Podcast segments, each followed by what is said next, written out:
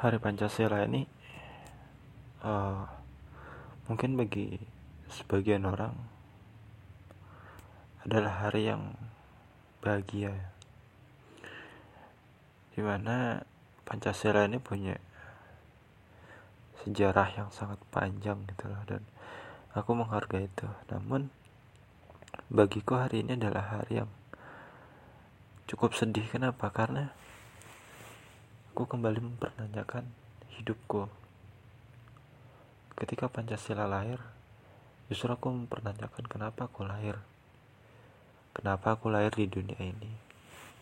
Kenapa? Kenapa aku ada di dunia ini? Dan apa gunanya aku untuk dunia? Tak aku nggak bisa membahagiakan orang satupun. Yang ada, aku merasa nggak berguna gitu. Aku merasa nggak bisa untuk menerima realita hidup yang ada gitu. Rasanya berat menurutku. Ini tuh nggak mudah untuk bahkan aku kehilangan makna kehilangan makna hidup kehilangan.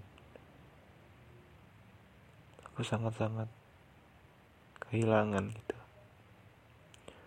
Kehilangan ini udah kurasakan sejak bertahun-tahun yang lalu ya. Aku nggak pernah tahu apa obatnya. Dan rasa itu kayak makin parah gitu efeknya. Namun sedikit terobati ketika melihat orang lain tersenyum melihat orang lain tetap bahagia atau Minimal mereka masih punya harapan untuk hidup gitu loh.